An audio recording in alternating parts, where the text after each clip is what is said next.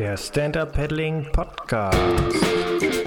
Hallo und herzlich willkommen. Mein Name ist Peter Rochel von der SUP Online Academy und hier bist du beim ersten deutschsprachigen Podcast zum Thema Stand-Up Paddling. Hier geht es um Geschichten über das Menschen kennenlernen und um viele Dinge und Hintergründe rund aus unserem Lieblingssport. Hier noch ein Wort in eigener Sache. Denk dran, wir haben die neuen Termine online gestellt für die reinen Safety-Workshops. Wenn du also Bock hast, auf dem reinen Stand-Up-Paddling zu machen, dann auf gar keinen Fall alleine da rangehen an die Sache. Check die Termine, mach's zusammen mit dem Online-Kurs und dann lernst du wirklich richtig viel in richtig kurzer Zeit. So, heute Teil 2 zum Thema SUP Betriebssport, beziehungsweise dann insbesondere, wie schon angekündigt, das Thema äh, zu den Voraussetzungen dazu. DLAG Rettungsschwimmschein hatten wir beim letzten Mal schon so ein bisschen. Was mich aber heute interessiert, ist, ähm, wie wird man eigentlich SUP-Instruktor, beziehungsweise wie hat der Mathis das gemacht? Hallo Mathis nochmal. Jo, hi. Schön, dass du nochmal da bist. Ähm, wie war das bei dir mit der Instruktorausbildung? Wir hatten jetzt im Podcast im Feedback von einigen auch schon die Frage, äh, wie wählt man das aus und äh, wie läuft das dann hinterher genau ab? Vielleicht erzählst du einfach mal kurz, wie du ähm, das für dich erlebt hast. Mhm. Ja, also wie gesagt, ich hatte mir selbst irgendwie das Ziel gesagt, dass ich äh, für meine Betriebssportangelegenheiten halt eine Sub-Instructor-Ausbildung machen will. Und ähm, ja, bin dann einfach im Internet halt auf, äh, ja, auf Recherche gegangen und ähm, kannte natürlich schon aus diversen äh, YouTube-Videos und äh, anderen Beiträgen halt den Peter Bachtel. Und ja, und ähm, bin dann irgendwann auf eine, ein, ein PDF halt äh, gestoßen, ähm, wo er halt die Sub-Instructor-Ausbildung äh, anbietet.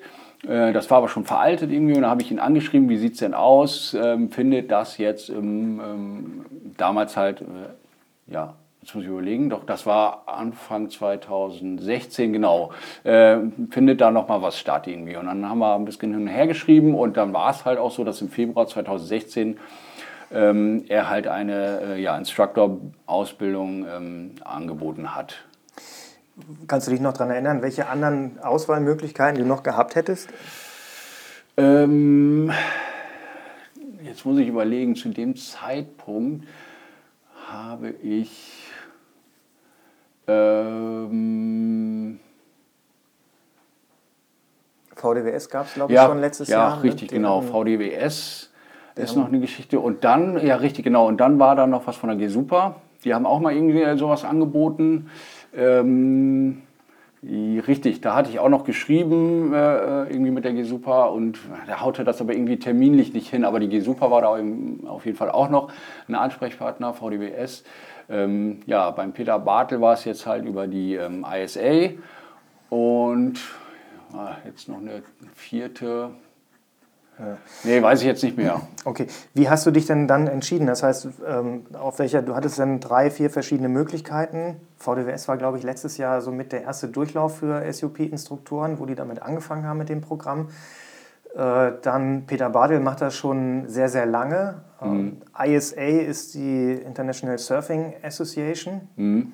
Das heißt der Weltdachverband für Surf- und Boardsportarten auf dem Wasser. Ja. Ähm, die GSUPA ist die German Stand-Up Paddlers Association, der ähm, im Prinzip der Verband innerhalb des äh, Verbandes in Deutschland, äh, der sich um das Thema Stand-Up Paddling äh, kümmert.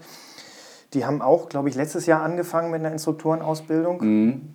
Ja, äh, sind aber auch. noch dran, wie wir jetzt äh, wissen oder wie ich zumindest weiß, das übereinander zu kriegen. Welche Kriterien waren für dich wichtig bei der Entscheidung?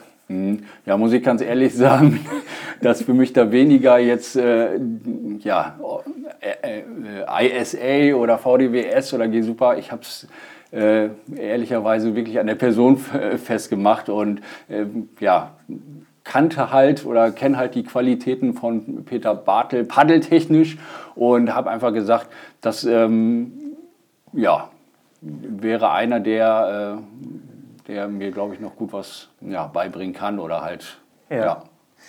zeigen kann. Wie war das dann im Kurs? Wie ist das abgelaufen? Er ist ja jetzt äh, vom Hören sagen, gut, ich kenne ihn natürlich persönlich, ähm, aber so im, äh, im Markt äh, genießt er ja doch einen etwas polarisierenden Ruf. Wie ist er denn tatsächlich in echt, wenn er jetzt, wenn du bei ihm einen Kurs machst? Ja, streng. streng? Ja, strenge Hand. Nein, Quatsch. Nein, also es ist einfach so, ähm, ne, er fährt da schon eine, eine sehr klare, sauber, aber definierte Linie und das finde ich auch gut so. Ähm, setzt auch ein entsprechendes Maß an Eigenkönnen voraus, was auch völlig richtig ist, wenn man Instructor werden will. Und ähm, ja, so hat sich das auch diese, diese drei, vier Tage durchgezogen. Also es war ein hartes Programm teilweise, aber es war auch effektiv im Endeffekt. Ne? Das ist halt nicht nur Zuckerschlecken, sondern ja, man will ja auch was äh, für sich da rausholen. Ne? Was habt ihr da, also drei Tage ist natürlich auch im Vergleich zu anderen Ausbildungsangeboten, die es jetzt dieses Jahr aktuell gibt, äh, ein relativ langes Programm. Was mhm. habt ihr dann die drei Tage lang gemacht? Und nochmal, achso, vorher vielleicht nochmal kurz, du hast gesagt, ähm, man sollte so ein Mindestmaß an Können mitbringen. Was heißt das genau? Was sollte man also mindestens können, bevor man jetzt äh, eine Instruktorenausbildung anfängt? Ja, auf jeden Fall sicher paddeln und auf jeden Fall die Grundpaddelschläge beherrschen. Bogenschlag, J-Schlag und Cross, äh, äh, ähm, na, Crossbow. Crossbow, ähm, ja, und halt die Grundpaddeltechniken sollte man äh, auf jeden Fall beherrschen und darüber hinaus sollte man sich halt sicher auf dem Board bewegen können. Also auf dem Board laufen, sich auch mal umdrehen und so, dass man wirklich sicher stehen kann, auch mal in vielleicht wackeligen äh, Situationen und halt die Paddelschläge auf jeden Fall alle beherrschen. Ja. Ja, also ich denke eigentlich, man sollte schon mindestens zwei Sommer regelmäßig gepaddelt sein, um überhaupt mit dem Gedanken zu spielen, Sub-Instructor zu, zu werden. Ja. ja. Und die drei Tage, wie teilte sich das dann auf? Was habt ihr da inhaltlich so äh, gemacht? Mhm. Ja, also die waren grundsätzlich aufgeteilt. Es wurde, äh, fing halt, oder die, die erste Tageshälfte war theoretischer Unterricht und die zweite Hälfte dann praktische, äh, praktischer Unterricht auf dem Wasser. Und ähm, ja, es wurden halt alle Themen äh, äh behandelt, die äh, wichtig sind. Einmal halt grundsätzlich die verschiedenen Lehrmethodiken, ähm, die halt angewendet werden. Ähm, wie bringe ich denn irgendwie einen Inhalt möglichst effektiv jemandem bei? Also es ging wirklich darum, eine, jemanden das Können äh, auch vermitteln zu können und nicht ähm, für sich selbst da irgendetwas äh, ähm, an, an Fahrtechniken oder so rauszuholen, sondern wirklich, wie bringe ich etwas einer dritten Person etwas bei? Ne? Und ähm, von, den, ähm, von den Themen her äh, hat es wirklich eigentlich alles abgedeckt. Also grundsätzlich Fahrtechniken, ähm, die, die, die Standorte, wo sind äh, Gefahrenzonen, wo muss ich darauf achten, Schifffahrt, Bojen, irgendwelche Gefährdungen im Wasser und ähm, ja, und wie baue ich einfach so einen, so einen Kurs auch auf? Womit fange ich an? Mit dem Aufwärmen, mit, äh, mit dem Aufstehen auf dem Board, Paddeltechniken. Ähm, ja, also das komplette äh, Programm theoretisch am Vormittag und dann halt in der Praxis am Nachmittag. Also es hat dann so eine Gruppenbildung stattgefunden und jeder war quasi mal Instructor und hat das Ganze durchgespielt. Und ähm, ja, Peter hat das alles beobachtet und dann auch äh, mal kritisch reingehauen und gesagt, äh, so und so und ähm, ja, und so ist das im Endeffekt dann abgelaufen, bis hin dann zum letzten Tag, äh, wo dann auch halt dann die Prüfung äh, äh, anstand. Ne? Also das war ähm, die mündliche Prüfung, ähm, wo er einfach Sachen abgefragt hat, die er dann als äh, ja, selbstverständlich ähm, ansieht, wenn man sie halt, oder dass man sie beantworten kann und äh, im Nachmittag dann halt die praktische Prüfung, ne? also in Form von Gruppen führen, äh, verschiedene Übungen äh, mit einer Gruppe durchführen und ähm, ja, er wollte dann halt einfach sehen, äh, setzen wir das auch so um, dass es verständlich und klar ist und ähm, ja. ja. ja. Wie war das für dich von den Aha-Erlebnissen her? Gibt es so Punkte, wo du sagst, so, pff, da hast du mal, also da hast du viel gelernt oder das hat dir mh, hm, später auch in deiner Arbeit als Betriebssportverantwortlicher äh, für SUP bei der Ergo weitergeholfen, wo du so im Nachhinein denkst, das hättest du vorher so nicht hingekriegt, oder? Mm. Ja, also zum einen war es ganz interessant, ähm, wirklich äh, ja, stückchenweise äh, verschiedene Abläufe äh, einer Person beizubringen. Also mh, wie jetzt zum Beispiel einfach mit einem einfachen Bojen-Turn. So, da habe ich ja auch verschiedene Abläufe, die ich nacheinander ab abrufen muss, um halt so einen Bojenturn halt vernünftig hinzubekommen. Ich muss erstmal ja meine, meine Standposition verändern, dann muss ich vielleicht einen Schritt nach hinten gehen auf dem Board, muss das Paddel anderes halten und wirklich diese einzelnen Schritte, die halt Stück für Stück äh, zu lernen und äh, jemandem beizubringen und das Ganze dann als Paket zusammenzusetzen. Und das fand ich, fand ich total interessant, wie sich das äh, auch im, äh, in der Ausbildung halt rauskristallisiert hat. Also wirklich von der, von der Methodik her, ähm, ja, Kuchenstücke ähm, zu, äh, zu, zu lehren und daraus dann im Endeffekt ein ja, geiles Stück Torte rauszubekommen irgendwie. Ja. ja. also das hat mir nochmal gezeigt, dass es teilweise also einfacher ist, am Anfang kleine Schritte zu machen, anstatt am Anfang direkt zu zeigen, hier, du musst das so machen, rumziehen und dann läuft das schon irgendwie. Also klein anfangen, Standposition verändern, auf dem Board sich halt zu bewegen, das Gewicht entsprechend zu verlagern und halt im Endeffekt dann ähm, also aus einer komplexen Bewegungsablaufeinheit einzelne Richtig, genau. Teile zu machen, das ja. analytisch anzugehen, zu strukturieren. Richtig, genau, genau. Ja. Wie ja. ist das mit dem Thema Bewegungsabläufe bei anderen zu erkennen? Das heißt, ähm, es fährt jemand äh, neben dir oder vor dir, ein Schüler, mhm. ein Teilnehmer jetzt bei dir, in dem Fall aus dem Betriebssport zum Beispiel. Mhm. Ähm, wie hat dir das da geholfen, äh, bei anderen zu erkennen, wie du ihnen weiterhelfen kannst? Äh, ist das auch ein Thema gewesen? Ähm, ja, also grundsätzlich hat man erstmal dann einen Blick dafür entwickelt. Für einen selbst ist das schon selbstverständlich. Äh, und man fängt ja dann auch irgendwann an oder denkt halt einfach nicht mehr drüber nach. Ähm, wie stehe ich denn jetzt gerade? Oder das ist halt wie die Kupplung beim Auto, das ist halt einfach drin. Und einfach äh, für sich selbst dann auch wieder herausfinden, äh, ja, okay, ich muss, muss demjenigen auch sagen, er, wie er jetzt steht und ich muss auch einen Blick dafür entwickeln und ähm, mich auch in die Person rein, rein zu, oder rein äh, zu versetzen. Das ist ja. halt, ähm, ja, was für einen selber oft selbstverständlich ist, ist es für andere äh, teilweise komplex. Ne? Ja. Und das hat mir da auf jeden Fall schon weitergeholfen, ja. Gut. Ja, das klingt spannend. Äh, also Theorie, Praxis, halbe, halbe ungefähr.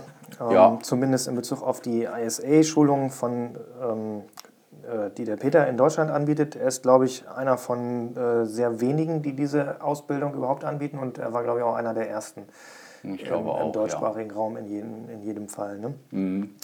Jetzt hast du gesagt, da äh, war gar nicht so viel Entscheidungskriterien bei dir, da ging das halt ganz gut. Das heißt, so dieser Punkt, was kannst du mit dem Schein hinterher anfangen, äh, spielte jetzt erstmal eine untergeordnete Rolle. Es war mehr so für dich, dass du für dich die Sicherheit hattest. Mhm. Ja, genau, klar, vor dem Hintergrund, dass ich ja entsprechend auch eine Anzahl an Leuten halt auf dem Wasser habe ähm, und da halt ja einfach auch eine, eine fundierte Basiswissen halt haben wollte, ja. um es möglichst effektiv auch ja, beizubringen. Ne? Wie ist so dieses Thema Safety und Sicherheit auf dem Wasser da äh, mhm. relevant gewesen? Ja, war auch ein Teil der praktischen Prüfung. Also wie grundsätzlich, wie komme ich wieder aufs Board rauf? Wie äh, bekomme ich eine andere Person aufs Board rauf? Also da gibt es ja auch verschiedene Techniken, wie man das halt machen kann. Und ähm, ja, das haben wir auch alles durchgespielt. Und jetzt äh, ja, es war auch teilweise sehr kalt, denn die Ausbildung war, glaube ich, im, im März in Berlin und wir hatten eine Wassertemperatur von, glaube ich, zwei, drei Grad und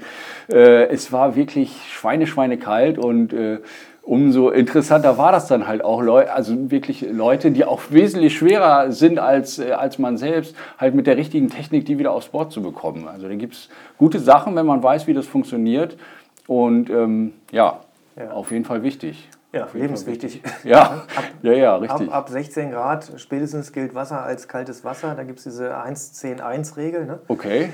Eine Minute brauchst du, um dich zu sortieren, dass du wieder Luft kriegst. Also okay. Also wenn das Wasser richtig kalt ist, dann okay. kriegst du einfach auch keine Luft mehr durch den Kälteschock. Ja. Und dann hast du 10 Minuten Zeit, ähm, die du bei der Wassertemperatur hast, um deine Muskeln noch kontrolliert äh, im Griff zu haben, dass ja. du dich noch bewegen kannst im Wasser. Ja, ja. Und dann eine Stunde Zeit, bis du äh, durch Unterkühlung irgendwann mal ohnmächtig wirst. Okay. Natürlich hast du diese Stunde nicht, wenn du dich vorher schon nicht mehr bewegen kannst, um den Kopf über Wasser zu halten. Ja, ja, gut, klar. Und klar. das heißt, gerade wenn man da Verantwortung übernimmt für andere im Wasser, ja, ja, richtig, ja. ähm, muss man einfach auch schnell sein und wissen, was in welcher Reihenfolge genau zu tun ist. Ja, ja. Ganz nee, Das wurde auf jeden Thema. Fall thematisiert und ja, Okay, ja, fein. Super. Dann ähm, haben wir das Thema im Prinzip hoffentlich soweit einigermaßen durch. Ähm, wenn ihr dazu noch Fragen haben solltet, dann oder wenn du dazu noch Fragen hast, lieber Zuhörer oder liebe Zuhörerin, dann einfach äh, schreibt uns, schreibt mir, schreibt dem Mathis, schreibt äh, in den Blog in die Kommentare oder bei Facebook. Und dann schauen wir, dass wir euch da auch noch weiterhelfen bei der Entscheidungsfindung, welches ist jetzt die richtige Ausbildung, wenn ihr sowas mal vorhaben solltet. Ähm, Mathis, dein Hausrevier hatten wir, auch dass du schon äh, unterwegs bist, auf äh, Rennen und Bergseen total klasse findest. jawohl. Jetzt ähm, mal ab von den Bergseen. Was äh, ist so dein nachhaltigstes äh, Stand-Up-Paddle-Erlebnis gewesen oder vielleicht eine Tour? Hast du noch einen Tipp? Puh, also ist äh, sehr interessant sind grundsätzlich Flusstouren, weil man halt da wirklich äh, äh, ja eine wechselnde. Auf dem See ist es cool, da fährst du eine Runde, fährst zwei Runden, aber ähm, ja, es ist dann halt auch irgendwann immer das gleiche Bild. Und das ist das Schöne an Flusstouren, dass man da wirklich die Kilometer und die Zeit völlig vergisst, weil man sich, äh, weil permanent ändert sich das Landschaftsbild. Und ich kann die Ruhe da äh, halt sehr empfehlen. Äh, sehr, sehr schöner Fluss und man sieht auch äh, äh, so Murmeltiere und Biber und äh, nee, es sind keine Murmeltiere, es ist ja irgend so ein anderes Tier, was halt im Wasser lebt, keine Ahnung. Also ich war total erstaunt. Ich war jetzt im Winter äh, unterwegs und ähm, ja, habe das auch noch nie so gesehen und ja, kann auf jeden Fall die Ruhe empfehlen und äh, oder grundsätzlich halt auch Flusstouren Heißt jetzt empfehlen. die Ruhr mit Haar oder die ohne Haar? Äh, das ist die Ruhe. Ähm, Die mit Haar ist äh, die große und die, äh, die, die, die kleine, ja, es ist die, die große. Die große Ruhr. Okay, also die, wo die Häfen sind, die das Ruhrgebiet ausmachen. Genau. Nicht die, die ja. Eifel am Ja, ja, ja, genau. Nee, nicht ja. die Eifelruhr, die Ja. aus dem Ruhrsee, sondern die andere Ruhr, die. Äh, Ja. Und wo Ja. genau bist du da unterwegs gewesen? Das heißt, äh, das ist ja jetzt ein Fluss, der ein paar ja, Kilometer ja, länger genau, genau. ist. als- Die, im im äh, Essen, Essen-Kettwig, Baldeneysee, also alles äh, vor und nach dem Baldeneysee, das ist äh, ja, ja. ja, empfehlenswert auf jeden Fall. Ja. Gut, da sind wir dann im Fließwasser. Dann nochmal für dich, äh, ich meine natürlich, du hast mitgearbeitet, ich bin nicht äh, unvoreingenommen, aber mich würde es schon nochmal interessieren aus Instruktorsicht ähm, für dich, weil das auch ein Thema ist, was polarisiert äh, in Bezug auf unsere äh, Online-Academy. Wenn du jetzt als Instruktor das Thema vor dir hast, kann man jemanden mit einem Online-Kurs zum Stand-Up-Paddeln bringen, sicher und vernünftig?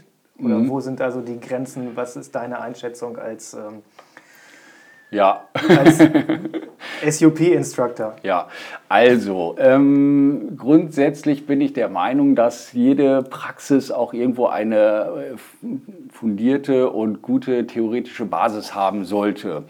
Und je nach Menschentyp äh, ist das vielleicht unterschiedlich. Ich persönlich bin eher so der Typ, der, der, der praktische. Ich mache immer erstmal praktisch und guck mal, wie es so klappt.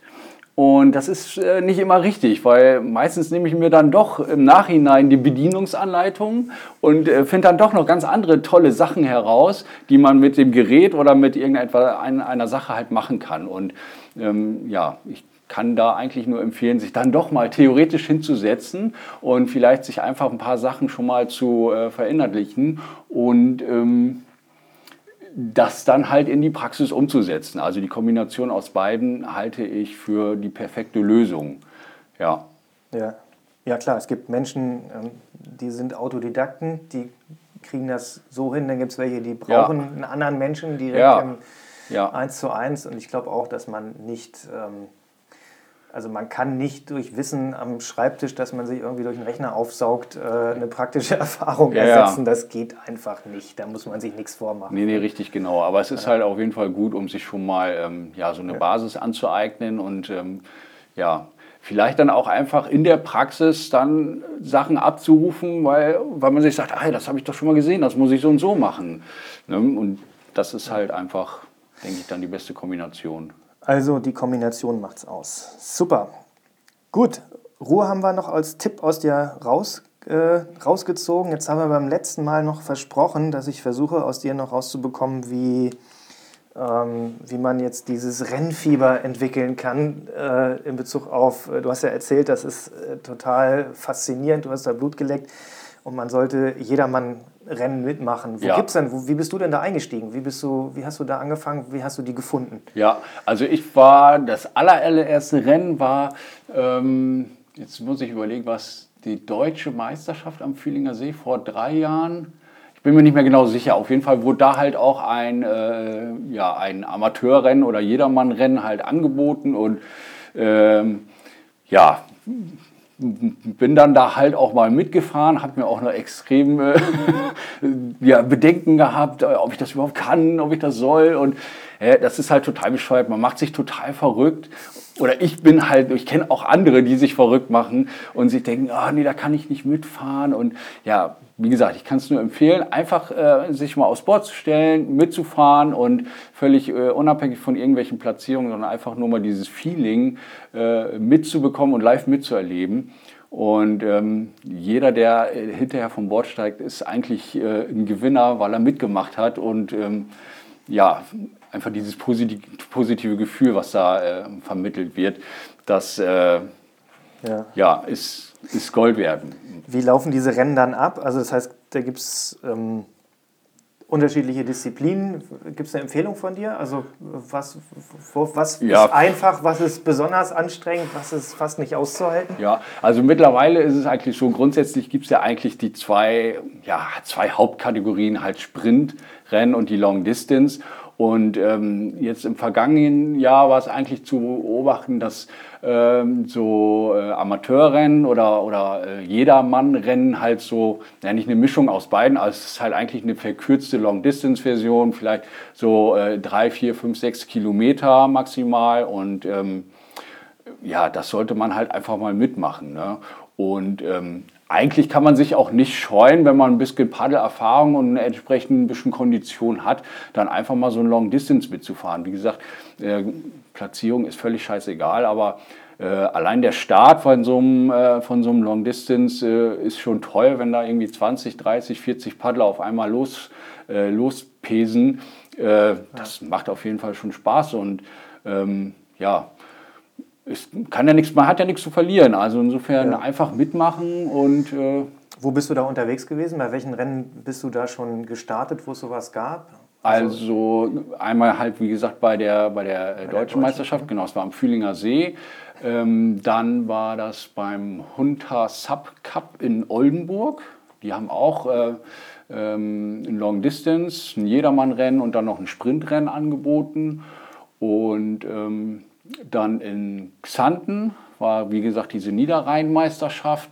Äh, die haben halt auch neben dem äh, Long Distance oder zeitgleich zum Long Distance halt noch so ein äh, Jedermann-Rennen, ähm, Amateurrennen halt angeboten. Oder was heißt Amateurrennen? Ist halt, ja, ja Jedermann, wir sagen mal Jedermann-Rennen. Also man darf mit genau. allem mitfahren, was mit allem, nicht genau. als 10, 10, 6 ist. Genau, also völlig egal und einfach mitmachen und, und Spaß haben, genau. Ja. Und ähm, ja, so ist es halt jetzt, denke ich mal, an den verschiedenen Veranstaltungen auch wieder, dass da halt was angeboten wird. Finde ich auch wichtig, weil ähm, klar, es gibt diese Elite und diese Elite-Rennen und das ist alles gut und schön, aber um einfach das Ganze noch ein bisschen populärer zu machen und die Leute mit auf, aufs Wasser zu bekommen, finde ich es total witzig. Und es sollte eigentlich noch mehr solche Geschichten geben, finde ich, wie auch so Staffeln oder äh, keine Ahnung, man kann ja wunderbar äh, auch ähm, ja, verschiedene Spiele oder, oder Fahrtechniken irgendwie in so, ein, in so ein Rennen packen und ähm, ja, das einfach spielerisch ja. den Leuten näher bringen. Ne? Da fällt mir ein, wir müssen noch mal, äh, da muss ich mal den Andi zu befragen. Ich will noch mal eine Episode machen über Sub Frisbee. Ja. Verraten wir jetzt nicht genau, was es ist. Es macht auf jeden Fall super viel Spaß. Ja, und, und es lernt ungemein, ungemein. Ja. Also wer danach nicht auf dem Board stehen kann, der, also Frisbee ist schon cool. Ja. Also habt ihr gehört, auch der Appell draußen an diejenigen, die äh, überlegen, ob sie einen Club organisieren wollen oder Aktivitäten machen wollen oder Events veranstalten, macht mehr Jedermann-Rennen, ähm, weil äh, man steigt nicht gleich als Elite ein, das ist das Erste. Eben. Geht nicht, ne? Also ja. auch heute, das Niveau ist heute ein anderes, auch auf den deutschen Meisterschaften, als es das noch vor drei, vier, fünf Jahren war. Ich bin auch damals auf der deutschen Meisterschaft eingestiegen. Hatte, mein Ziel war, auf keinen Fall letzter werden. ja. Das hat geklappt. Ich habe mich echt umgeguckt, wie furchtbar anstrengend das ist, diese 400-Meter-Sprints zu schaffen. Und dann freut man sich, dass man eine Runde weitergekommen ist und dann fällt einem ein, ach, du großer Heiliger, ich muss ja gleich nochmal raus. ja, ja, genau. Und bei der ja. dritten Runde wird es dann echt ähm, ja. anspruchsvoll. Ja. Aber äh, macht unwahrscheinlich viel Spaß. Das heißt, ähm, haltet es draußen offen und bietet das möglichst vielen an, mitzumachen und diesen Spaß zu gewinnen. Wer das gerne machen möchte und Support braucht, äh, wendet euch an die Verbände. G-Super, DKV und natürlich der DWV sind die Verbände in Deutschland, die sich darum kümmern, äh, inzwischen auch äh, das versuchen gemeinschaftlich hinzubekommen. Und äh, die sind offen und die helfen euch, die helfen Clubs. Äh, da gibt es Leute, die kennen sich damit aus, wie man sowas organisiert, wie man das anstellt und äh, bringt die Leute ran. Jeder kann mitmachen. Fein. Mathis, äh, vielen Dank nochmal an dich, dass du nochmal da warst jo, und uns gern. diese Einblicke ähm, gewährt hast in deine eigene Instruktorausbildung. Das heißt, wenn ihr sowas vorhabt, gerade auch jetzt äh, in verantwortlicher Geschichte, ihr macht eine Substation auf, äh, wollt da ein Business machen oder ihr wollt es als Betriebssport ähm, etablieren, dann wäre das die Möglichkeit, dass ihr euch da einmal für euch äh, das Wissen draufpackt und natürlich auch so ein bisschen absichert nach außen hin. Alles klar. Danke, ciao, bis zum nächsten Mal. Jo, ciao, ciao. Das war's auch schon für heute. Alle Links zu dieser Show findet ihr in den Show Notes. Bitte abonniert diesen Podcast in iTunes und hinterlasst mir eine Bewertung. Das ist die einzige Möglichkeit des Feedbacks. Und äh, wenn es euch gefällt, empfehlt es weiter, sagt es anderen und gebt uns eine gute Bewertung. Vielen Dank, bis bald, euer Peter.